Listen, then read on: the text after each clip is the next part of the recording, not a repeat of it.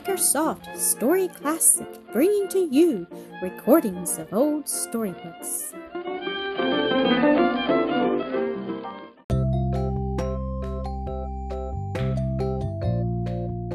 Lightfoot's New Home, Lightfoot, the Leaping Goat, Episode twelve. Leaving Lightfoot and Slicko talking together in the woods, we will go back a little while and see what is happening in the shanty near the rocks where Mike Maloney lived with his widowed mother. Mike came in one day after a long search through the park. Though it was several weeks since Lightfoot had run away, the boy never gave up hope that someday he would find his pet. "Well, Mike, my lad, did you hear anything of your goat?" asked Missus Maloney. "No, Mother," was the answer, "and I don't believe I ever shall. Lightfoot is gone forever." "Oh, don't say that, Mike. He may come back, and if he doesn't, can't you take one of the other goats and train it to drag a cart?" "No," said Mike with a shake of his head, "I couldn't do that. The other goats are for good giving milk and the like of that, but they wouldn't be like Lightfoot for drawing the children. No goat will be like Lightfoot to me. I'll have to get work at something else, I guess, Mother." "I'm afraid you will, Mike, my boy," said his mother, and now as she was a bit sad, she was not smiling at her freckled face and red-haired son, "our money is almost gone, and we need more to buy something to eat. Lucky it is we have no rent to pay. You had better look for a job, Mike." Mike did, but work was not to be had.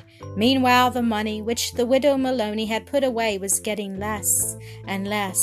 Mike came in one day tired and feeling very unhappy, for he had walked far looking for work without finding it. He had even tried training one of the other goats to draw a cart, but they did not seem able to learn, being too old, I suppose. Blackie had been sold to bring in a little money. "Well, maybe better luck will come tomorrow, lad. Don't give up."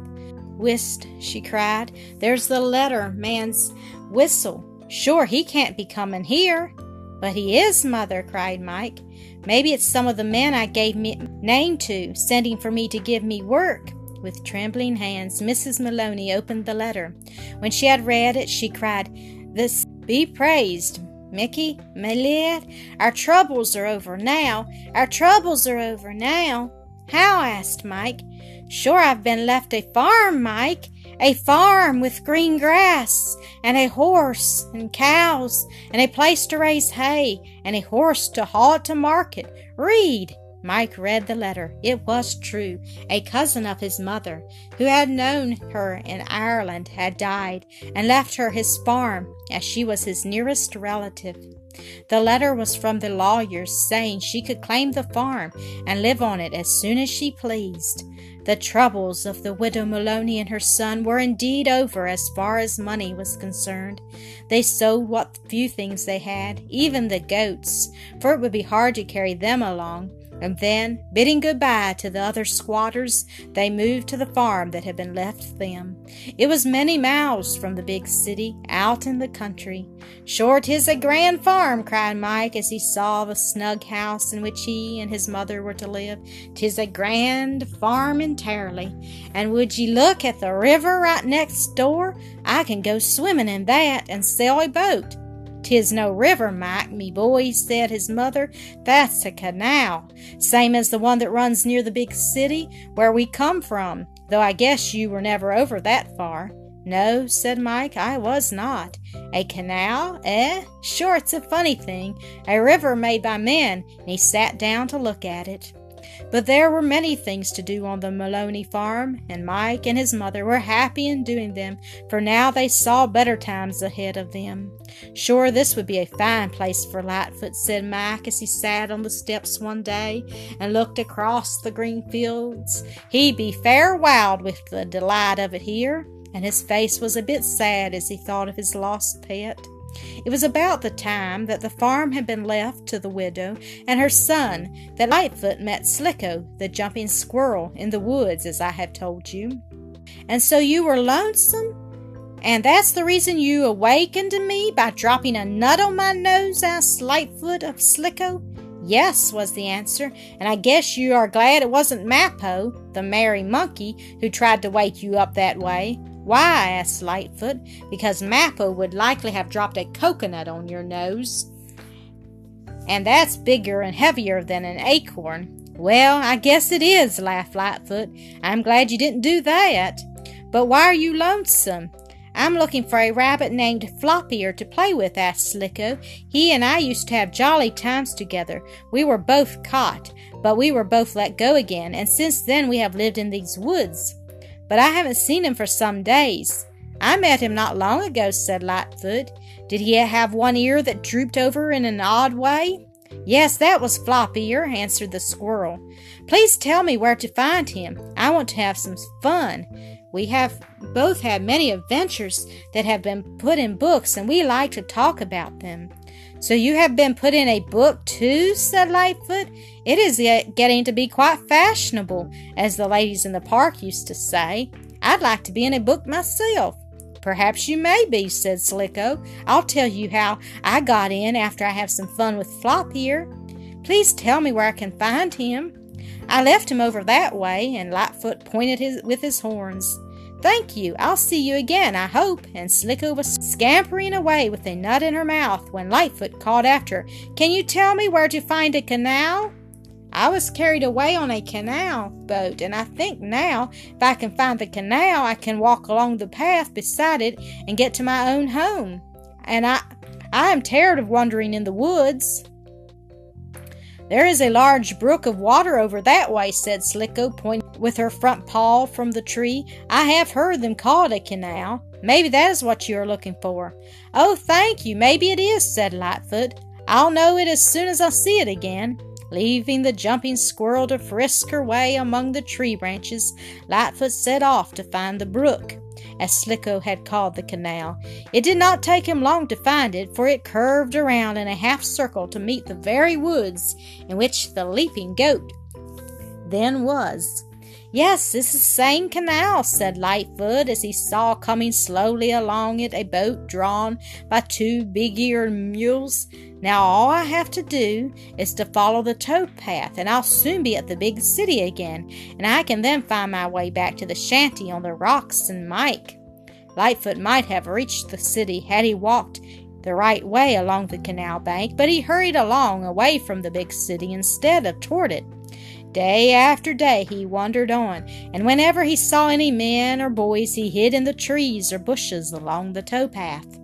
"I wonder when I shall come to the city," thought Lightfoot, who was getting tired. On and on he went. He did not stop to speak to any of the canal horses or mules. When he was hungry he ate grass or leaves, and when he was thirsty he drank from woodland brooks or from the canal, where the banks were not too steep. One day Lightfoot came to a place where the canal passed through a little village. The goat could see people moving about, some on the banks of the canal. "This does not look like it, the big city," said the goat. "I think I will ask one of the canal horses."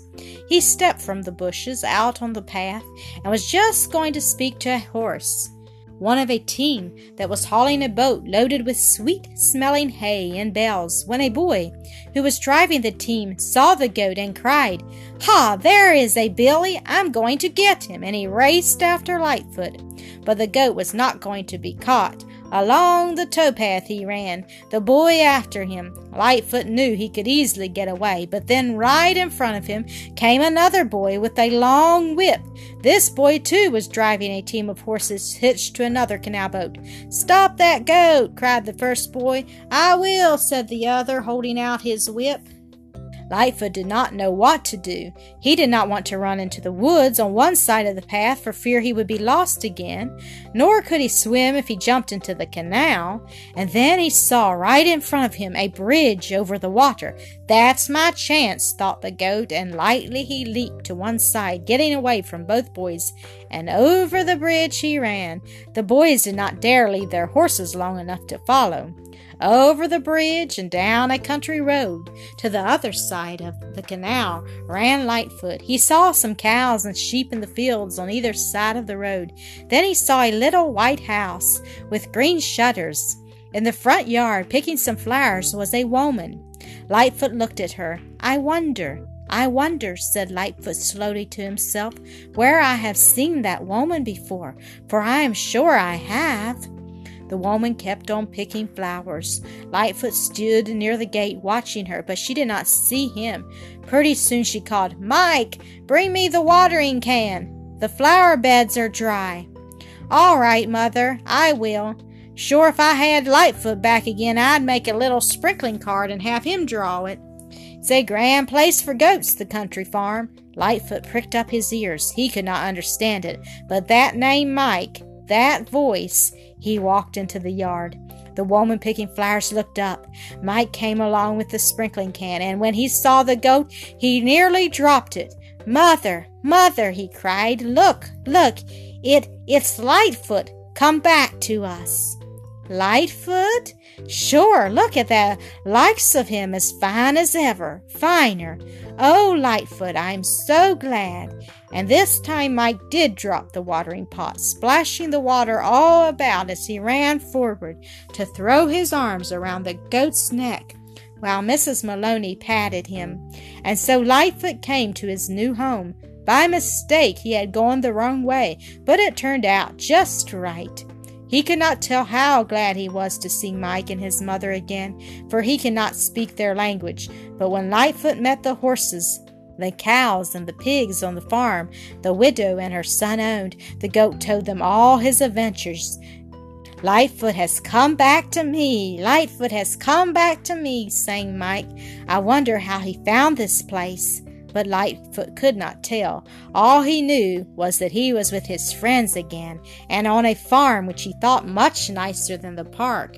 Purty as that was, the leaping goat soon made himself at home. He was given a little stall to himself in the stable with the horses, who grew to like him very much.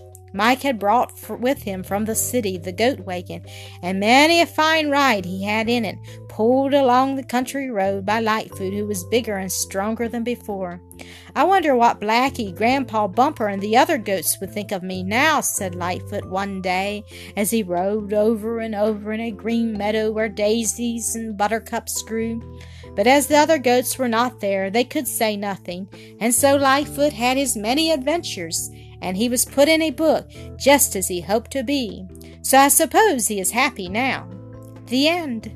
Thank you for listening to another episode of Agersoft Story Classic.